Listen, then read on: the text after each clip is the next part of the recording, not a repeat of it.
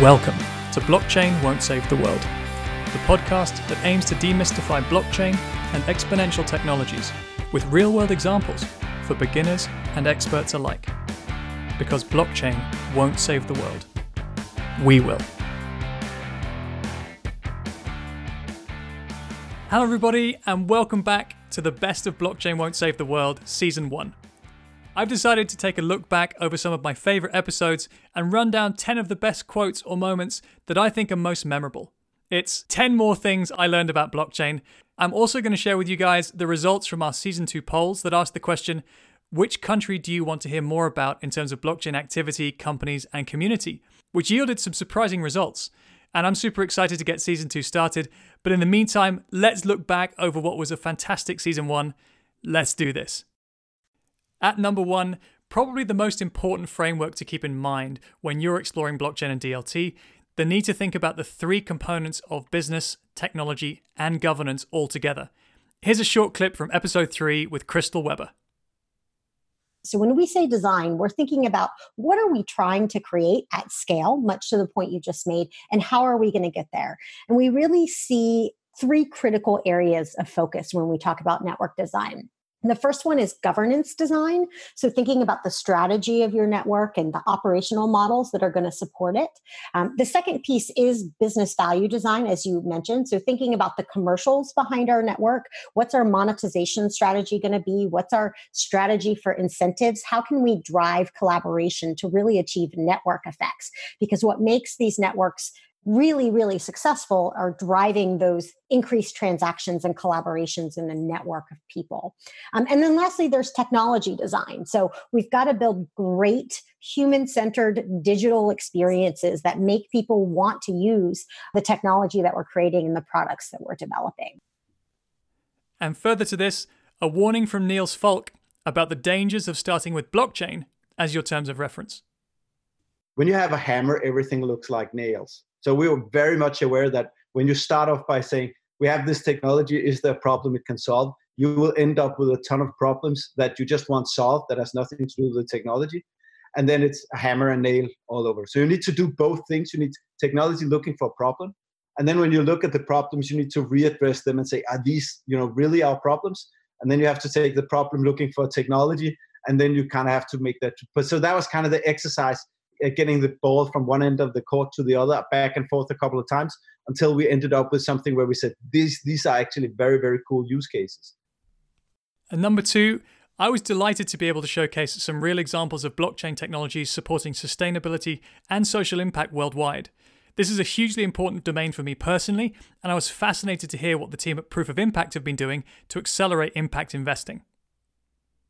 And that's kind of the thought process of the seed for me that really got planted on how you can allocate more capital to things like impact. So now that we have data about all these different types of things, how do we structure it in a way that it looks similar? So if you're trying to prove that a vaccination did in fact occur, there's really only a limited finite set of data points that could be gathered about, in this case, a vaccination. Was there a picture taken? Is there a timestamp? Is there a geotag of like geospatial data of where it happened that could be grabbed from a mobile device? Is there notes from a nurse that confirmed that it happened? All of these different data points can be structured in a finite way that then you can prove that the impact occurred and then put it into more and more interesting structures like a donation product so that if you wanted to donate to a vaccination, you know that you're going to donate specifically to that individual vaccination or to a fund. You wanted to donate to a bunch of different interventions. Let's just say a child health basket, for example, which is one of the things we're doing now. It could be child nutrition. It could be outpatient visits. You can structure them into a basket so that people could donate directly to that. Or the broader vision, which is bringing it to impact investment products. So once you get this impact in a digital form, you can then kind of form more complex products like impact bonds and impact funds and things like that. And also being able to pair this with the examples shared by Rodolfo Quijano from Henkel.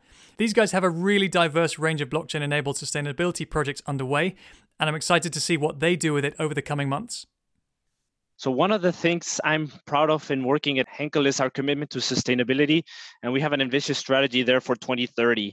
There are 3 areas: social progress, energy and climate and material waste, I think the topic of blockchain characteristics of providing transparency, building trust, and making data tamper-proof can really provide this tremendous value. We would use that to basically help us improve and steer our activities. We go back to the topic of the supply chain. And what we've also been discussing a lot during the last year is how can we make all our efforts transparent to our consumers? So how do we stay true to how we sustainably make and package our products? We really think that's a differentiator for the things we do, especially on the FMCG or the CPG brands that we have. And we can't think of a better technology than our immutable ledger of blockchain to put that out there. At number 3, an observation that I share quite frequently, public blockchain adoption still has a pretty serious user experience problem. And it was beautifully outlined by Brendan Cooper from Panini in episode 15, where he describes why their blockchain trading card platform is based on Hyperledger Sawtooth and not Ethereum. The Panini blockchain platform is using a Hyperledger Sawtooth set up in a dual node configuration. We selected it because we really liked how it could be federated. We liked the simplicity of the implementation. And as our development team started working with it, we found it well documented and easy to work with. We also had the possibility to interact with the chain with or without smart contracts. And using APIs directly was important. Having the option to have a custodial control and be able to engineer that was important. At this point, I would like to say, so as we're going through the evaluation of the different possibilities, obviously Ethereum is the leading platform with maybe the most users and has garnered the most attention. And I'm an advocate for decentralized technology. I mean, I'm all in personally. However, when we start looking at issues of scalability, that's relevant. Panini is now regularly conducting auctions on its e-commerce and mobile commerce sites where we're managing 300,000 plus users a minute. That's operating at scale. And we're not doing that on our Panini blockchain system yet. But what we do see is the potential for that. Now, the other thing is, when we start looking at wallets and wallet technology, okay, we're going to the mass market, and anyone that's working with the mass market knows that just about everyone's going to lose their password, for example. And having to articulate, and at this early point in the development of this crypto collectible industry, we see that educating people on a bearer instrument and that your 6-figure NFT or crypto collectible portfolio is forever gone because you lost your keys. That's hard to communicate, and people don't want to hear that. Our customers don't want to hear that. When we embarked on this, social recovery was an idea. And when you can give users the really sophisticated approaches to their digital collectibles, and maybe they want to be the sole custodian, and maybe they want to implement 2 or more factor authentication. Maybe they want to have Panini control the account. There's lots of different options, and those simply weren't available when we embarked on this journey. At number 4, some essential guidance from Arvind Smith in what was the longest and probably the most deep and philosophical of episodes in season 1. Arvind perfectly captured how impactful self-sovereign identity could be across a number of different settings, but that it will be very hard to scale, and also that it won't necessarily protect everyone's data in the way we might expect it to. Decentralization, in and of itself, by its very nature, also carries a cost. The cost of running the nodes, the cost of the various transactions, depending how you set it up, gas, the cost of actually executing the various actions that come with running a protocol. And then a final objection that I might raise is that although it could take the fuel out of the more extractive data business models that we're all very familiar with if we look at the headlines recently, it does not prescribe a solution to data processing requirements on the back end. If you give your data freely away, leaks can still happen. Or if someone is paying you to donate your data and you accept those conditions, that still means that your data is out there. And you are forgoing the right to what it will be used for. I don't think that self-sovereign identity, no matter how cool it is, and I think it's cool, I don't think it will benefit from overblown claims. the biggest benefit of self-sovereign identity is interoperability. And that interoperability has two different facets. It has a philosophy dimension and it has a technological dimension. So as self-sovereign identity is a technical solution to be interoperable and be able to talk to, really, to other technical components, which is an overlay to most of the products and services currently and institutions in society. It also has a philosophical dimension that if individuals have a deeper relationship with their data, if they would actually control it, then they set the terms for their own interaction with society. And that is a very big shift. Because if you look at the alternative, that would mean that this technical capability, this philosophical, this ethical capability would consequently be missing. And we would always rely on third parties to tell us who we are.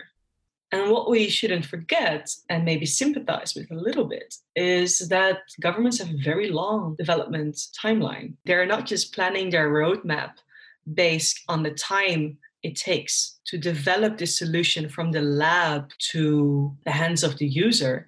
In parallel, they are considering the implications for regulation because they're government. So it's more apt to think of governments like oil tankers. They're big, they move slow, but when they turn decisively. And what is more, they cannot go back. So when they turn, they need to be damn sure that this is indeed the path for them to follow. Companies struggle with different questions. The main one being, is privacy really a business model? And the challenge, which we just saw, is that pilots do not test in the end of the day if the business model and government actually works. Number 5, and this is my favorite quote from the whole of season 1. I was incredibly lucky that Alison McCauley agreed to come on the show, and while we spent most of episode 14 talking about the human and organizational barriers to blockchain adoption, Alison's call to celebrate the mundane usefulness of what this technology can do will stay with me for a long, long time. This isn't particularly sexy, but I think especially now, it's really important to celebrate the mundane. There is beauty in the mundane usefulness. We're all excited about future use cases that will have dramatic shifts on lives. It's really important to understand that some of the most important stuff can happen in a quiet way behind the scenes and drive impact. So let's celebrate mundane usefulness.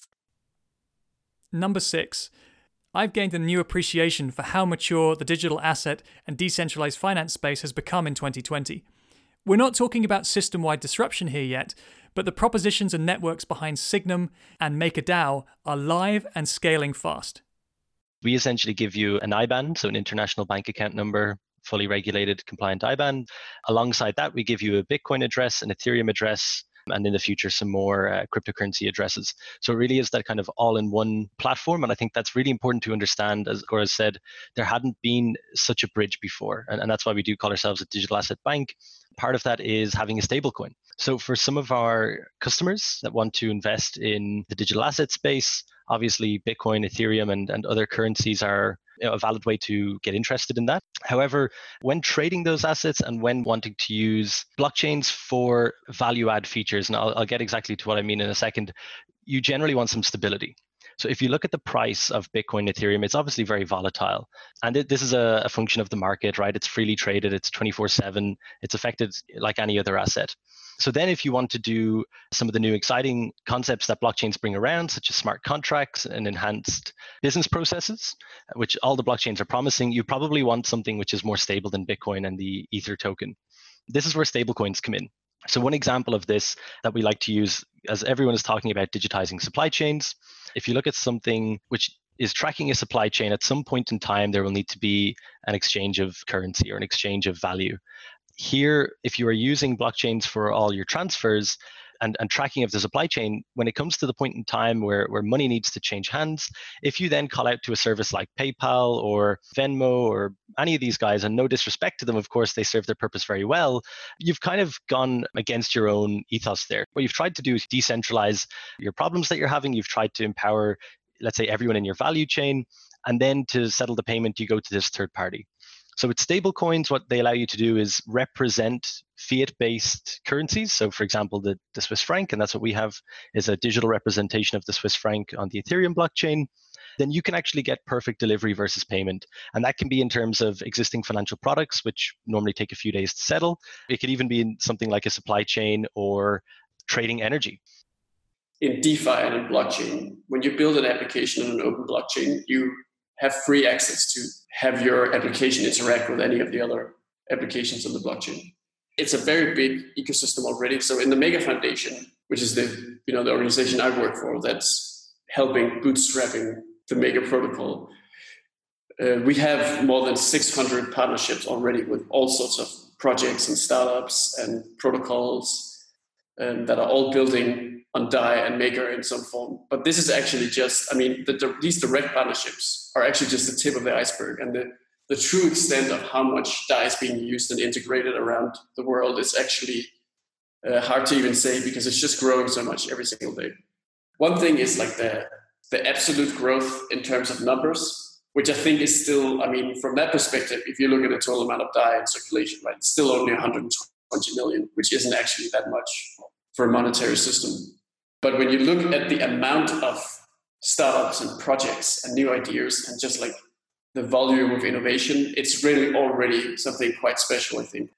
A trend that's actually happening right now is other projects essentially following the path of Maker in doing decentralized governance. So having this concept of a decentralized autonomous organization where you don't have a single company making the decisions for the protocol, for the system, but rather you have a massive group of people distributed all around the world who run and control the protocols through what's called governance tokens, and then vote with those tokens in order to make decisions in systems that have game theoretic mechanisms to ensure that you can't abuse these powers, but at the same time, you still have the ability to reach consensus on new ideas and just like adjusting the parameters of the business model and business logic, for instance.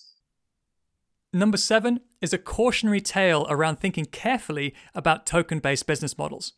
Anne Griffin shares an all too common story from our Roast of Blockchain episode, which was the season 1 finale. I won't name names, but I used to work within a blockchain accelerator incubator with a lot of other startups. And during my time within that incubator, there was a pretty large company that was not in the blockchain space that wanted to do things with smart contracts. And additionally, they wanted to do things that involved creating a token, except for no one could understand why they needed this token. They just wanted it.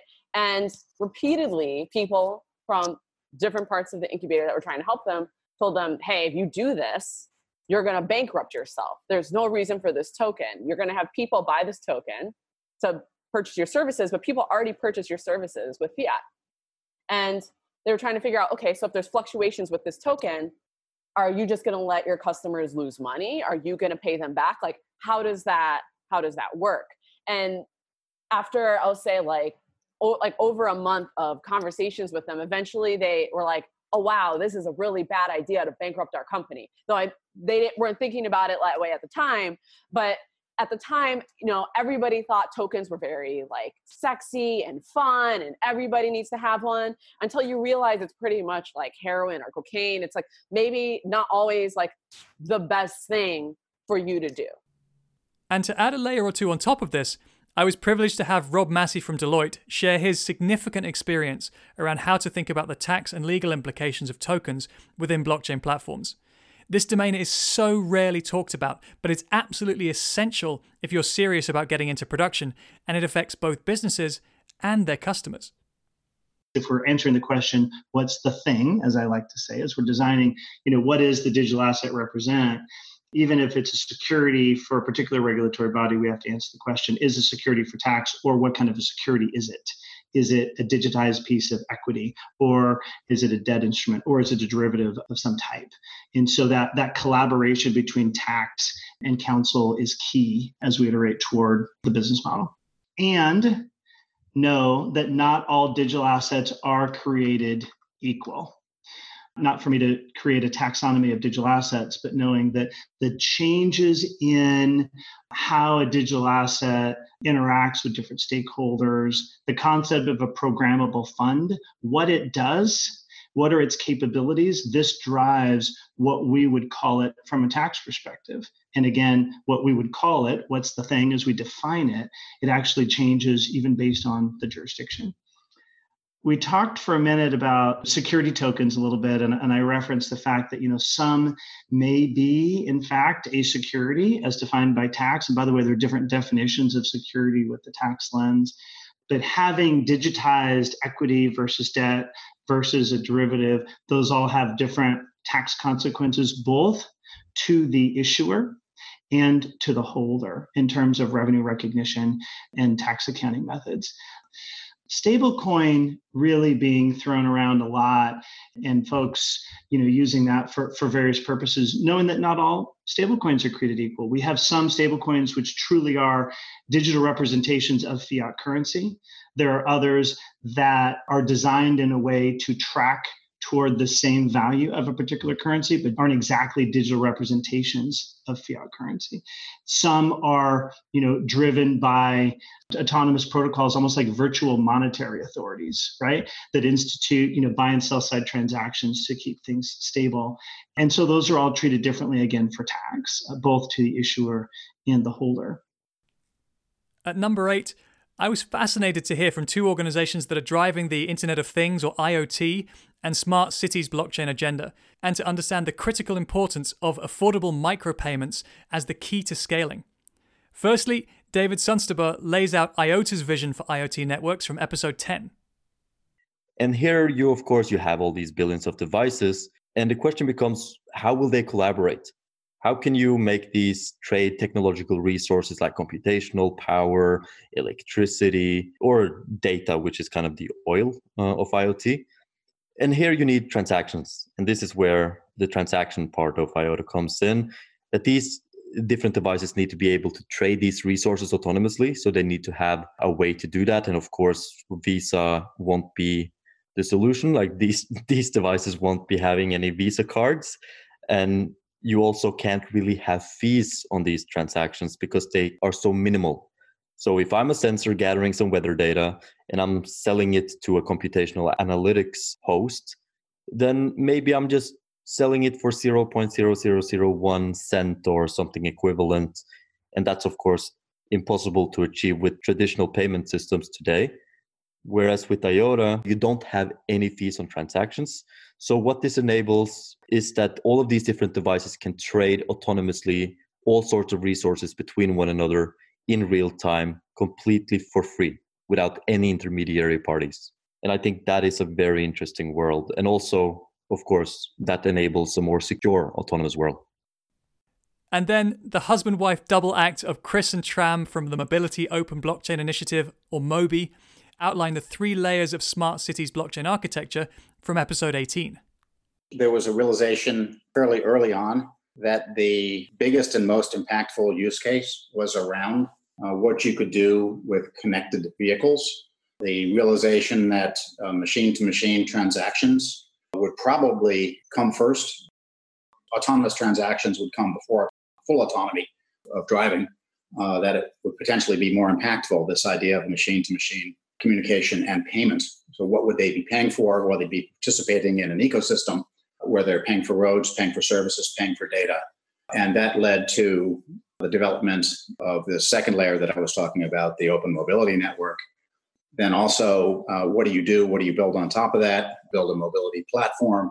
That is Satopia. That is the connection of vehicles with infrastructure, with cities to make mobility greener, safer, and solve a lot of the very intractable problems of urban living and urban mobility. Number 9, and it's one of the most surprising learnings from one of my favorite people in the blockchain space today. Keir Finlow-Bates shares with us how to use your subconscious to solve problems in your sleep from episode 12. When I'm reading an article or when I'm thinking about a concept, if a particular sentence sticks out in my mind, I write it down. And then before I go to bed, I look at the last 10 items I have on a list, and go to sleep. And then in the morning, normally I wake up and I have some kind of concept about what I want to say concerning that particular sentence or topic or question. And then I just go for the walk, turn on the camera and have my initial intro and then just start talking. And it just seems to flow. The subconscious is really quite an amazing thing, and it puts together all sorts of bits and pieces in the back of your mind.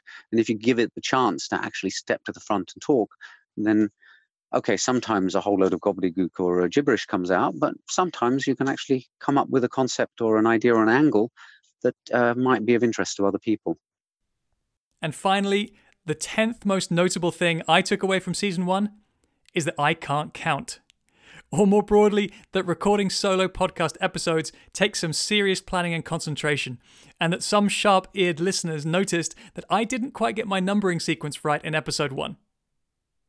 At number 1, onto number 2, number 3, and number 4, number 6, and one that I definitely had to check myself on. Number 6, number 7, number 8, and then finally number 10. So there you have it, some fascinating insights from the first season of the show, and now to look ahead to season 2.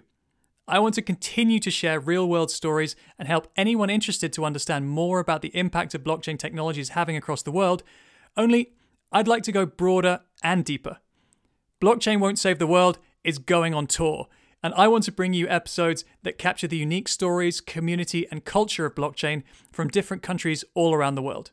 And I asked you, the community, to vote on which countries you'd like to hear more about, as a lot of the news and use cases that get reported tend to come from the same countries most of the time, and there's huge diversity in this space. And I really want to bring more of those unique stories to you and to the audience. I'm going to drop the countdown style and just go through the countries that you wanted to hear. And if I can cover more than this over the course of the next season, I'll be delighted.